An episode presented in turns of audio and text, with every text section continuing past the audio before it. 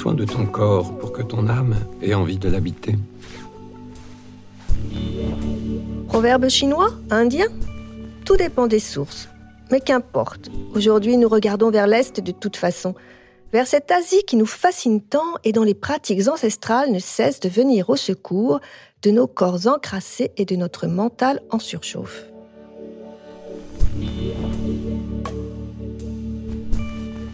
Vous écoutez Happiness Therapy, le podcast de Madame Figaro dédié au bien-être. Et quand on parle d'équilibre, d'harmonie, de reconnexion, difficile de passer à côté du phénomène yoga. Avec 250 millions d'adeptes dans le monde, dont 2 millions rien qu'en France, il serait le sport le plus pratiqué sur Terre.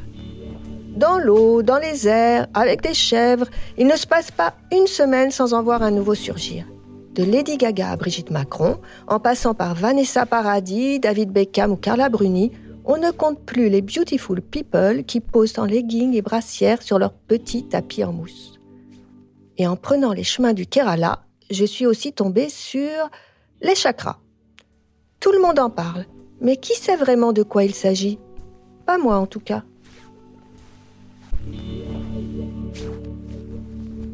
Je suis Marion Louis, journaliste beauté, formée santé à Madame Figaro, et je vais vous faire une confidence. Je ne suis pas la reine des asanas. Pourtant, j'essaie de garder une posture éclairée, et je suis convaincue des bienfaits des thérapies holistiques venues d'ailleurs. Je pense même que le yoga, c'est formidable pour les autres. La salutation au soleil à l'aube, la posture du lotus sur un ponton face à la mer, très peu pour moi. Et quand quelqu'un me parle d'aligner ou d'ouvrir ses chakras, je souris intérieurement. Enfin, je souriais. C'est un mot euh, qui est très galvaudé, euh, qui véhicule beaucoup d'idées. Et moi, pendant longtemps, franchement, je comprenais pas du tout ce que ça voulait dire. Ouvre tes chakras. Euh. Lily Barbery-Coulon est blogueuse, influenceuse, auteure du livre Pimp My Breakfast. Contrairement à moi, le yoga a changé sa vie, son corps, sa façon de travailler. Intriguant, non? Je me souviens de masseuse qui, pendant des soins, me disait Ah, vous avez le chakra numéro 3 qui, qui est complètement bloqué. Je me disais bah, C'est elle qui débloque. Euh, il va très bien, mon chakra numéro 3. Ce qui est assez difficile euh, quand on quand on n'a pas vécu d'expérience qui nous permettent de le ressentir, parce qu'en fait, c'est pas des choses qu'on apprend dans des livres. Alors, chakra, pour moi, c'est un vortex énergétique. Vortex, vortex, ça y est, déjà je complexe. Élodie Garamond vient à mon secours. Comme Lily, elle a connu la vie à 10 000 à l'heure et pas mal d'épreuves, mais aujourd'hui, on est impressionné par sa force tranquille et son visage serein. Il y a cinq ans, elle a créé le Tigre Yoga Club, qui depuis a fait pas mal de petits. Elle enseigne également le yoga vinyasa et yin yoga. C'est dans le très vaste et très chic centre du Trocadéro qu'elle m'a ouvert les yeux. Un moment lumineux. Alors, les chakras, déjà, il faut savoir qu'en sanskrit, le mot chakra signifie roue. Donc, il faut imaginer une petite roue dentelée qui est un centre énergétique à travers lequel circule l'énergie. Donc, on a 72 000 méridiens dans le corps qu'on retrouve à la fois en médecine chinoise ou en médecine ayurvédique. Et ces méridiens, à travers ces méridiens, circule l'énergie. Il y a trois canaux principaux un situé le long de la colonne vertébrale, un à gauche et un à droite. Et en fait, ces canaux se croisent à différents endroits dans le corps et donc font circuler l'énergie, cette fameuse énergie yin et. Lily tient quand même à expliquer son histoire de vortex. Donc un vortex, c'est comme le petit tourbillon qu'on voit euh, quand euh, on débouche euh, voilà un évier et que d'un seul coup on voit l'eau s'évacuer. Et eh ben on a sept zones comme ça qui sont associées à des organes, mais qui sont pas les organes eux-mêmes et qui sont juste des portails énergétiques. Et ils sont reconnus depuis très longtemps dans plein de médecines. Mais pour nous, c'est plus difficile parce qu'on n'a pas grandi avec ça. Mais une fois qu'on a ressenti à travers euh, une expérience, que ce soit un cours de yoga, mais on peut le ressentir aussi euh, dans un cours de pilates ou je ne sais quoi, peu importe. Il n'y a pas que le yoga pour traverser ça, ou ça peut être aussi à travers un soin, un massage ou de la kinésiologie. Enfin bon, je sais pas, il peut y avoir plein d'expériences du Reiki. Et ben on comprend en fait euh, ce que ça signifie et, on comprend que quand c'est mal équilibré, forcément, bah, les organes qui y sont associés, la zone qui est associée, ça peut pas vraiment aller. Ok, les chakras sont comme des portes alors. On en a sept le long du corps Et chaque chakra a une fonctionnalité, va stimuler une énergie différente. Donc quand on parle d'ouvrir ces chakras, on devrait plutôt dire faire circuler ces chakras ou faire tourner les chakras dans l'idée d'une roue. Donc il faut imaginer ces canaux énergétiques et ces petits trous comme des points de passage de l'énergie et qu'on peut bloquer ou activer. 7. Faisons les présentations. Donc, on démarre par le chakra du bas, qu'on appelle le chakra racine, qui est situé tout en, bas de la colonne vertébrale. C'est là où on a l'image de la Kundalini, qui est cette force de l'énergie. On dit que la Kundalini représentée par un serpent est levée au niveau de ce premier chakra et on cherche à la faire monter le long des chakras. Ensuite, on a le deuxième chakra qui est situé au niveau des organes génitaux. Un troisième chakra qu'on appelle Manipura, qui est le chakra solaire, qui est au niveau du plexus solaire, donc au-dessus du, au-dessus du nombril. Ça, c'est l'énergie puissante. On a le chakra du cœur. Alors, il faut savoir que dans l'Ayurveda et dans cette euh, logique énergétique, le cœur est situé au milieu de la poitrine et non pas à gauche.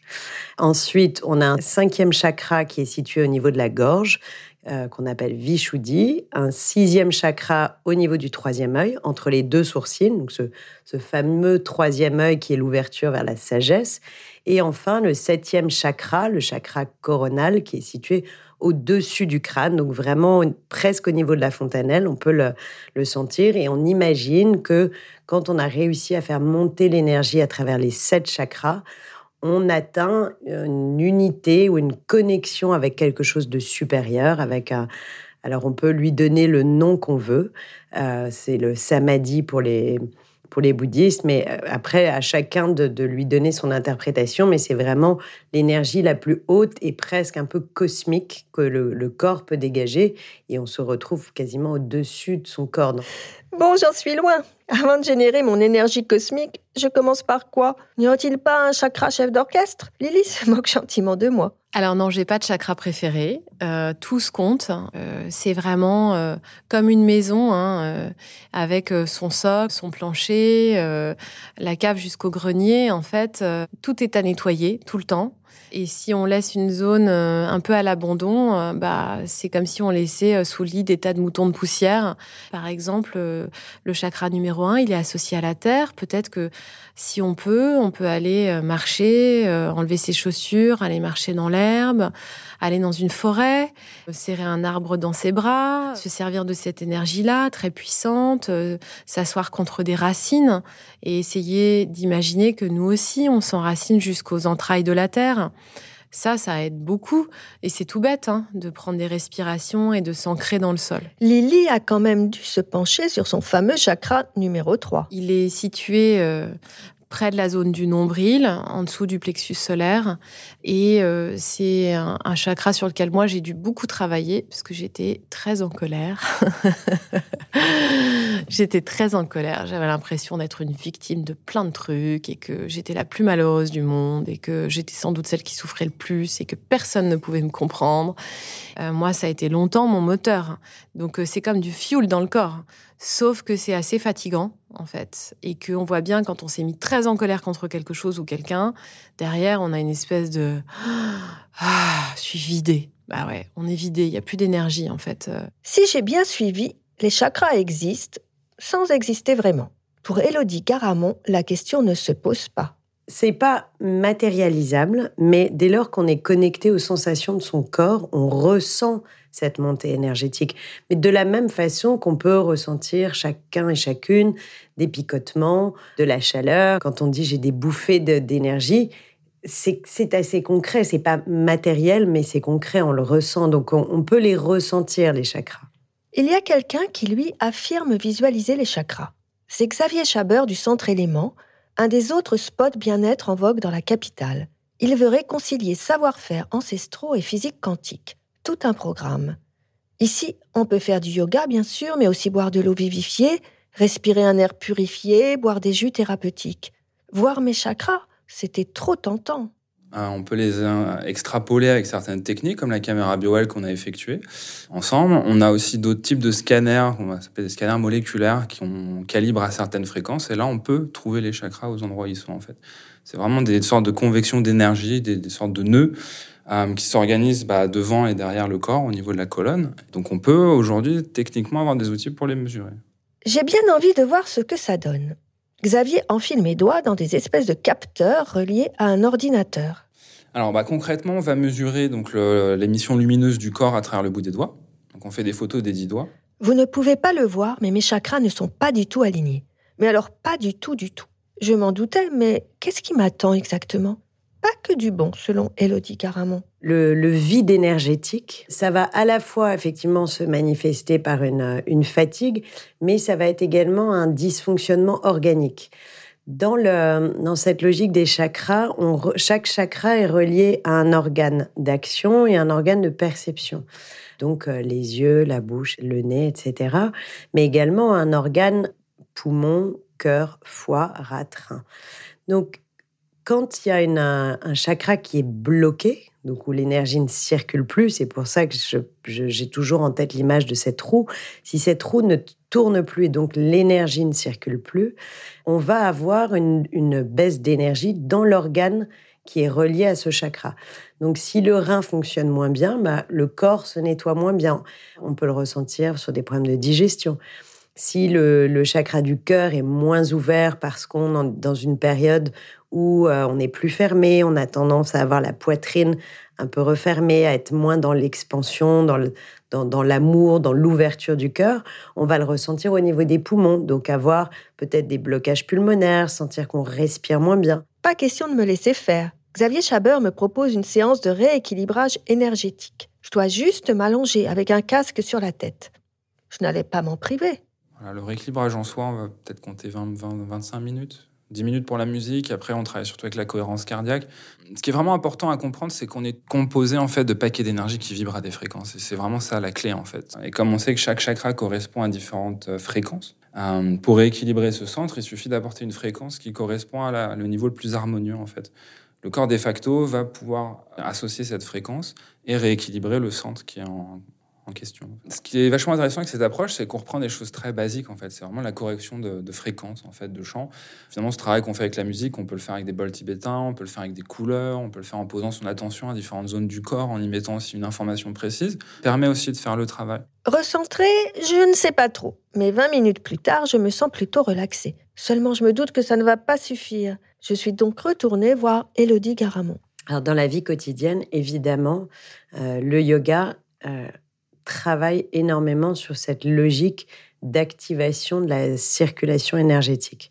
Donc, par définition, les chakras font, entièrement partie de la, mécanique du yoga, de la méthode yogique. Le yoga qui travaille le plus sur cette montée énergétique est ce qu'on appelle le yoga kundalini, dans laquelle on va chercher à faire monter l'énergie. Lily, elle, est devenue totalement accro. Le yoga est devenu très important pour moi de manière, euh, enfin, ça a grandi de façon crescendo. Euh, moi, j'étais pas une fille qui aimait le yoga particulièrement. J'avais testé pas mal de cours et euh, je restais à l'extérieur en fait. Et puis, il y a un peu plus de deux ans, j'ai testé un cours sur les conseils d'une amie à moi qui insistait beaucoup pour que j'aille voir sa prof. Et elle me disait, viens, tu vas voir, mon yoga, il est génial. En plus, on chante. Bon. Moi, ça avait plutôt tendance à me donner envie de partir en courant, en fait, euh, l'idée de chanter tout ensemble.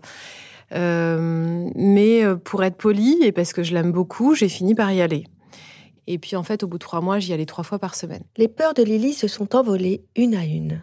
Dans une période où je m'étais beaucoup déconnectée à mon corps, j'avais pris beaucoup de poids, j'étais pas bien dans ma peau, je vivais beaucoup de changements professionnels, j'avais décidé de monter ma boîte, de quitter le salariat, donc il y avait beaucoup d'angoisse qui était générée par euh, ces, nouvelles situations, ces changements. Je venais d'avoir 40 ans. Euh, donc ce que ça m'a apporté tout de suite, ça a été beaucoup d'apaisement. Ça, ça a été la première chose. Un sentiment de sécurité, une sécurité profonde que j'avais pas reçue en fait euh, moi plus tôt dans ma vie. Pour Lily, cette expérience a aussi été l'occasion d'aimer enfin son corps. J'ai découvert en fait euh, un corps que j'aime plus aujourd'hui que je ne l'ai jamais aimé. Donc ça, ça a été une réconciliation qui a beaucoup changé les choses pour moi parce que je peux me regarder dans la glace sans me dire que je me déteste le corps tel qu'il est aujourd'hui, le mien, et eh ben il me plaît et je suis pleine de gratitude pour lui. Il y a plein de choses, euh, voilà, qui, montrent que j'ai mon âge, euh, mais il me plaît tel qu'il est et surtout j'en reviens pas de ce qu'il arrive à me faire faire. Je, ça m'émeut en fait, ça m'émeut de voir que pendant des années j'ai eu mal au dos, que j'avais des douleurs euh, terribles qui me clouaient par terre et que ça s'est terminé ces derniers mois. Donc je je, oui, je suis pleine de gratitude pour ce corps. Euh. En dehors du yoga, point de salut Dans ma quête des chakras, j'ai aussi rencontré l'Ayurveda et l'un de ses ardents défenseurs, Kiran Vyas. Né en Inde, il est arrivé en France il y a une quarantaine d'années et fut l'un des premiers à introduire l'Ayurveda chez nous. Il organise des retraites en Normandie, mais c'est au centre Tapovan de Paris, dans le 15e arrondissement, que je l'ai intercepté, juste après son repas végétarien. Et l'Ayurveda n'est pas une simple médecine. Certaines parties de l'Ayurveda en Inde fait partie de la médecine indienne, disons comme ça. Mais l'Ayurveda, c'est une globalité, c'est une science holistique et totale pour le bien-être, pour l'épanouissement de l'être, pour la santé de l'être humain et comment aller vers le bonheur. Les chakras, il connaît par cœur, mais tandis que nos cerveaux occidentaux cherchent à tout comprendre, tout théoriser, tout systématiser, lui voit les choses différemment. Alors bien sûr, ça signifie que soit vous avez une croyance dans cette sorte de choses qu'on appelle chakra, soit vous les niez totalement. Pour moi, c'est aussi bien l'un ou l'autre. Par exemple, quelqu'un qui est parfaitement lié, il y a la définition de la santé selon l'Ayurveda qui va nous dire qu'avant le lever du soleil, si vous avez envie de sortir de votre lit sans utiliser le réveil, en disant un beau jour qui se lève et j'ai plein de belles choses à faire et j'ai des beaux projets et j'ai plein de courage, d'énergie et l'enthousiasme. Si vous avez ça, soyez sûr vous êtes dans une bonne santé et vos chakras sont bien alignés. Sinon, il faut commencer à poser des questions. Sauter du lit avant l'aube, le cœur débordant de joie, j'en rêve. Elodie Garamond me conseille de commencer à mon rythme, par la respiration. il y a beaucoup d'exercices qui sont relativement simples, qu'on peut apprendre dans des cours de pranayama, donc de respiration, ou tout simplement dans des livres, et qui vont accentuer la, circulation énergétique et on le sent d'ailleurs parce que on sent le feu intérieur qui monte, la chaleur ou au contraire la fraîcheur qui s'installe dans le corps. Donc tout le monde peut vraiment avoir accès assez simplement à ces méthodes de, travail énergétique. La respiration la plus simple possible quand on n'est pas du tout averti euh, sur ces techniques, je dirais que c'est la respiration au carré qui va équilibrer le corps justement sur ces énergies yin et yang. Cette respiration au carré, qui est très simple et praticable par tous, va justement permettre d'équilibrer les flux euh, yin et yang. Il suffit d'inspirer en quatre temps, donc toujours par le nez, de bloquer la respiration, ce qu'on appelle kumbhaka, donc on est rétention poumon plein, quatre temps. On expire toujours par le nez en quatre temps et on retient poumon vide en quatre temps. Et quand on est confortable, on peut monter à 5 temps et 6 temps. Ce qui est important, c'est de d'équilibrer vraiment les, les, les durées de chacun des quatre temps. Donc, inspiration, rétention poumon plein, expiration, rétention poumon vide. Je vous le confirme, ça détend vraiment. Selon Elodie, idéalement, il faut faire six cycles complets, de préférence dans un endroit calme. Mais on peut essayer aussi dans le métro. Il suffit de se visualiser dans une bulle. Et Kiran Vyas, lui, que me conseille-t-il? La salutation au soleil, ça sera la première des choses. Deuxièmement, écouter la musique. En réalité, les sept notes de musique dans la science occidentale, on va parler de do, ré, mi, fa, sol. Alors, ces sept notes sont liés avec les sept chakras. Même quand vous écoutez une musique, une symphonie, ça va agir sur vous et ça va vous aider à équilibrer. Ça va, c'est facile et agréable. Mais aussi Troisièmement, simplement une marche, que vous marchez bien. Alors, moi, j'ai envie de dire, essayez de marcher tous les jours quelque part. Et si vous marchez, et vous pouvez aider ça avec les étirements, mais il y a aussi alignement au niveau de l'esprit, c'est-à-dire par la méditation, si vous essayez de devenir plus calme, ça va vous aider. Ça va vous aider énormément. Et prendre le temps pour soi, prendre un rendez-vous avec soi, et surtout, je dirais que la nécessité de recevoir des massages ou faire des massages. Kiran Vyas n'a rien d'un gourou qui vous invite à vous couper du monde, bien au contraire.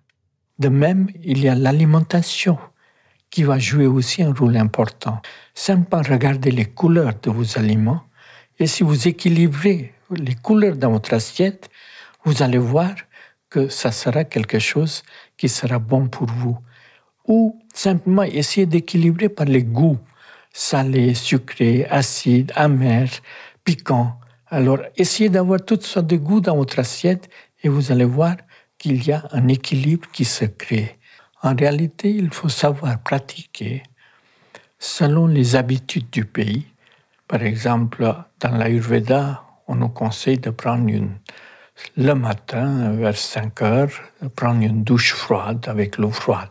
Mais si on fait ça ici, ça ne sera pas très sage. Elodie Garamond est, elle aussi, une grande fan d'Ayurveda. Il n'y a pas besoin de croire en quelque chose. Et je crois que beaucoup de personnes imaginent que dans l'Ayurveda, c'est très strict, euh, qu'il faut faire des lavements, il faut faire ci, il faut faire ça. C'est pas tout à fait exact. C'est vraiment déjà adopter une logique de vie en accord avec son environnement. Justement, nous sommes au début de l'hiver. Et décentré comme je suis, j'aimerais bien savoir comment le traverser sans burn-outer. Et pour avoir un corps en harmonie avec son environnement, avec ce, avec ce qui nous entoure, il faut s'accorder aux saisons. Et chaque saison est liée à un élément. En été, on est plus sur de l'élément feu. Quand arrive l'automne et l'hiver, on descend vers une énergie beaucoup plus yin, beaucoup plus liée à l'eau, liée à la terre en automne, liée à l'eau en, en hiver. Et donc, il faut s'accorder aux saisons.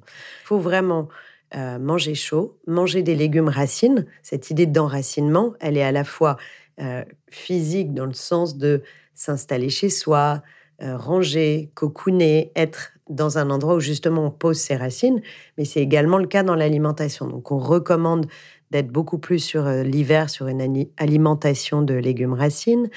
on va recommander d'utiliser plus d'épices que pendant l'été, ou au contraire, il faut surtout essayer d'éviter les épices. Donc l'hiver, on va, on va booster le gingembre, le curcuma, tout ce qui va donner justement un peu ce, activer ce feu énergétique dont on manque et rester vraiment dans cette logique d'équilibrer le chaud, le froid, le yin et le yang. Au terme de ce petit voyage au pays des chakras, il reste la question fondamentale. Les chakras, on les ouvre ou on les aligne? Lydie s'amuse. On peut dire ce qu'on veut. On parle de langage euh, et de dialecte qu'on emprunte à l'Inde. Euh, c'est des traductions et on peut en faire des interprétations comme on veut.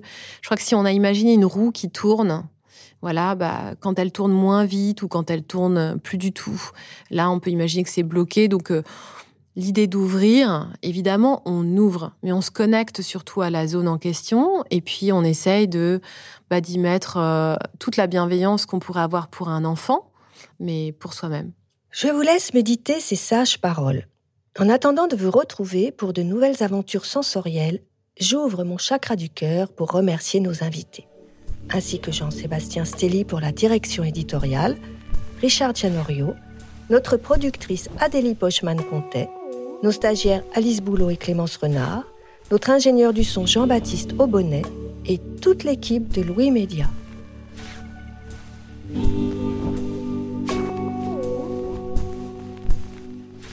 Retrouvez notre podcast sur toutes les applications disponibles iTunes, SoundCloud, YouTube.